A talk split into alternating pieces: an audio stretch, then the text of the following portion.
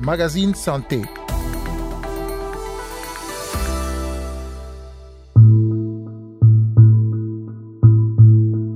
L'œil, un organe précieux qui nous permet de percevoir le monde. Un organe précieux mais également fragile. Plusieurs pathologies peuvent en effet affecter nos yeux. Parmi ces pathologies, il y a le glaucome, une maladie dégénérative du nerf optique qui entraîne une perte progressive de la vision. Le glaucome, on en parle dans ce magazine, dont une partie sera également consacrée à la question de la résistance aux antibiotiques. Carole Assignon micro, vous écoutez le magazine Santé. Bonjour à toutes et à tous.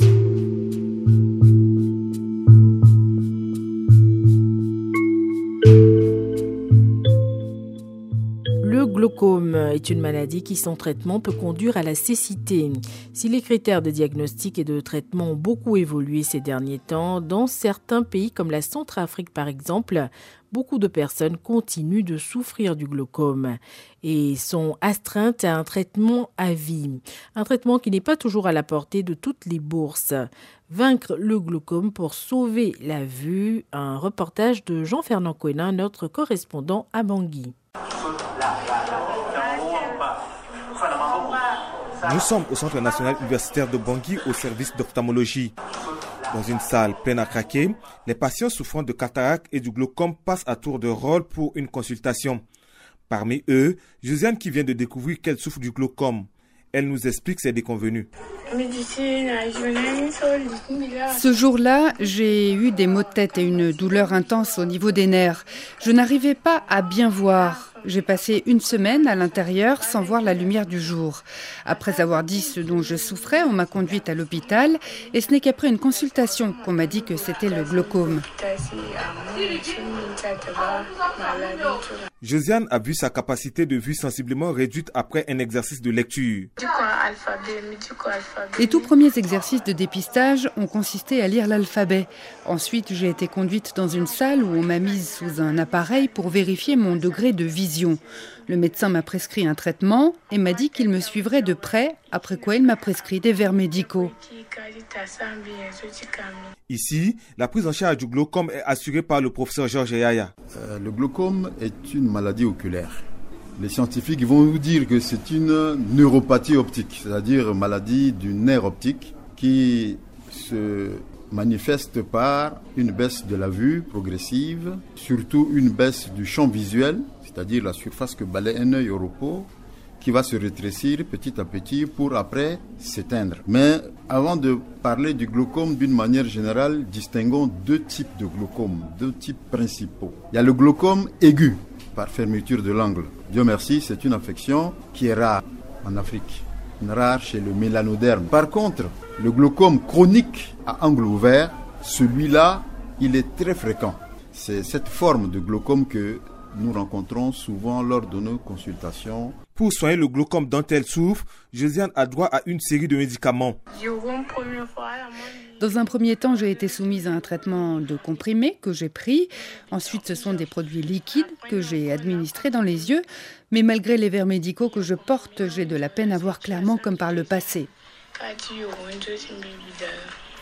Si Josiane a pu se faire dépister, elle ignore tout de même qu'elle souffre du glaucome chronique qui a des caractéristiques spécifiques, comme l'explique le professeur Georges Yaya. Ce glaucome-là, comme son nom l'indique, il évolue à bas bruit, de manière insidieuse, sans faire beaucoup de vagues. C'est une maladie qui évolue de manière indolore. La personne ne se rend pas compte qu'elle est en train de perdre la vue jusqu'au moment où elle va se rendre compte qu'effectivement, il y a des perturbations visuelles et c'est en ce moment qu'on va aller voir le médecin et le médecin va découvrir que le glaucome est déjà très avancé. En Centrafrique, où le nombre de personnes affectées par le glaucome ne cesse de croître, il n'y a pas vraiment de plateau technique à la hauteur pour faire face efficacement au glaucome, comme nous l'explique le professeur Georges Yaya. Alors le diagnostic, il se fait en cabinet, il se fait à l'aide de certains appareils certains instruments que nous avons sur place ici, mais Dieu merci, bon, c'est pas c'est pas une pathologie sur laquelle on peut passer facilement, hein, on, peut diagnostiquer, mais euh, il y a d'autres instruments, il y a d'autres appareils qui sont plus sophistiqués et que malheureusement nous n'avons pas sur notre plateau technique. Nous nous basons donc sur les aspects cliniques de la maladie. C'est-à-dire, lorsque le patient, à partir de 45 ans, vient en consultation, nous avons ce réflexe-là de lui faire un examen du fond d'œil et de mesurer la tension intraoculaire. Au vu de ces deux examens, si les résultats nous orientent vers une suspicion de diagnostic de glaucome, nous poussons plus loin les investigations pour être sûr qu'il s'agit bien du glaucome. À ces défis s'ajoute celui de la communication médicale. Convaincre les patients d'accepter un traitement chirurgical. Le traitement chirurgical est indiqué lorsque le traitement médical a permis de normaliser le chiffre tensionnel du, du globe oculaire. C'est-à-dire lorsque la tension oculaire s'est stabilisée, on peut, dans certaines mesures, proposer aux malades l'indication chirurgicale. Alors si cette chirurgie réussit, le patient n'aura plus la phase de destruction progressive due à la maladie puisque la tension se sera stabilisée, mais son acuité visuelle ne va pas s'améliorer pour autant. Vous voyez comment c'est complexe? Vous allez vous faire opérer, mais pas pour améliorer la vue, mais pour stabiliser les lésions qui sont déjà en place. Une prise en charge efficace du glaucome en Centrafrique passe par un investissement plus important pour rendre accessibles notamment les services ophtalmologiques et les médicaments. Jean-Fernand Kouina, Abangui pour la Deutsche Welle. DW. Le magazine Santé deuxième partie, nous allons parler à présent de la résistance aux antibiotiques. Les antibiotiques, vous le savez sans doute, euh, ce sont des médicaments utilisés pour traiter et prévenir les infections bactériennes. Selon l'OMS, la résistance des bactéries survient lorsqu'elles évoluent en réponse à l'utilisation de ces médicaments. Depuis plusieurs années maintenant, des voix s'élèvent pour alerter sur les dangers liés à cette résistance. L'antibiorésistance, on en parle justement avec euh, le docteur Nada Malou, référente microbiologie pour la fondation MSF. On sait qu'aujourd'hui, la résistance aux antibiotiques tue 1 300 000 personnes. euh, En tout cas, c'était le cas en 2019. Euh, et on pense que la situation ne fait que, euh, s'aggraver euh, avec le temps. C'est très difficile de connaître les chiffres sur la résistance parce qu'il n'y a pas de laboratoire, parce que l'accès au laboratoire est difficile. Et surtout, à cause du manque de ressources humaines comme les microbiologistes, les données qu'on a ne sont pas toujours sûres. C'est difficile de savoir, hein, mais la, résistance aux antibiotiques, même concrètement, comment ça se manifeste? Alors hélas, euh, bah, tout dépend du type d'infection. Par exemple, chez, chez les enfants euh, de moins de 5 ans, c'est euh, c'est- très compliqué quand, quand ils arrivent euh, sceptiques à l'hôpital. Il faut pouvoir euh, prescrire euh, l'antibiotique adapté le, le plus vite possible. En général, les, les- les, personnes ne répondent pas. C'est-à-dire que malgré l'administration de l'antibiotique, la fièvre continue et le- les, les patients se dégradent. Donc en fait, on a aussi cette question de temps où il faut très très vite pouvoir donner le bon antibiotique parce que pour, par exemple, les, enfants de moins de 5 ans, ils arrivent dans un état critique à l'hôpital et on n'a pas beaucoup de temps. Donc en fait, ça se manifeste principalement par euh, euh, une, persistance des symptômes malgré euh, la prise d'antibiotiques.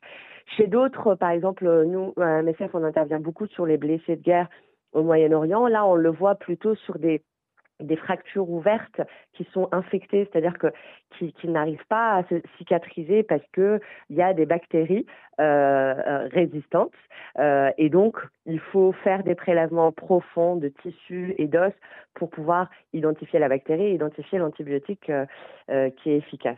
Donc d'un patient à l'autre, d'une pathologie à l'autre, c'est différent.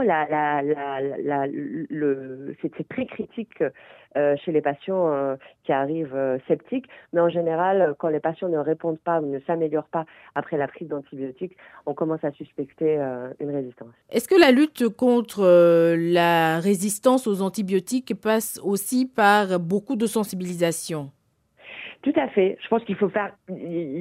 La sensibilisation, c'est l'élément clé, puisque une utilisation rationnelle des antibiotiques, ça ne concerne pas juste le milieu hospitalier ou les, les, médecins, ça concerne aussi l'ad- l'adhérence des patients. Ça nous est tous arrivé. Si un médecin me donne une prescription d'antibiotiques, euh, au bout de deux trois jours, si je me sens mieux, je me mets par exemple à oublier euh, une dose ou euh, j'arrête les antibiotiques parce que je me sens mieux. Ça, c'est des pratiques qui sont extrêmement mauvaises en termes à, l'échelle de la population. Donc, c'est très très important de sensibiliser la population à la nécessité d'adhérer aux traitements antibiotiques lorsque ceux-là sont nécessaires. Il faut aussi revenir à la nécessité du traitement antibiotique les infections virales ne se traitent pas par des antibiotiques. Donc, la, population doit aussi être sensibilisée au fait que c'est normal de ne pas avoir d'antibiotiques, parfois quand on a un rhume ou une angine ou une grippe. Si c'est une infection virale, pas d'antibiotiques. Et donc il y avait ce slogan qui était que je, trouvais euh, très parlant. Les antibiotiques c'est pas automatique. Pendant des années, euh, par exemple en France, euh, ce slogan a, vraiment permis une, sensibilisation très importante euh, de la population et je pense qu'on devrait investir sur cette sensibilisation de, plus en plus. Enfin, je pense qu'il y a quand même euh, un besoin d'engagement politique sur cette lutte contre la résistance aux antibiotiques il faut pouvoir réguler l'accès aux antibiotiques. Il faut pouvoir faire en sorte que les antibiotiques ne soient accessibles que sur prescription. Il faut aussi pouvoir limiter et contrôler les marchés parallèles euh, des, antibiotiques. Et en attendant de pouvoir changer euh, et de réformer en tout cas ce système, il est important de dire à la population des antibiotiques, ce n'est pas toujours nécessaire, mais surtout, si c'est nécessaire, il faut prendre les bons, et pour cela, il faut aller voir un médecin. Nous continuerons notre échange la semaine prochaine avec le docteur Nada Maloum. Nous parlerons notamment d'une application qui devrait contribuer à lutter contre la résistance aux antibiotiques. Soyez donc au rendez-vous et en attendant, eh bien, prenez soin de vous.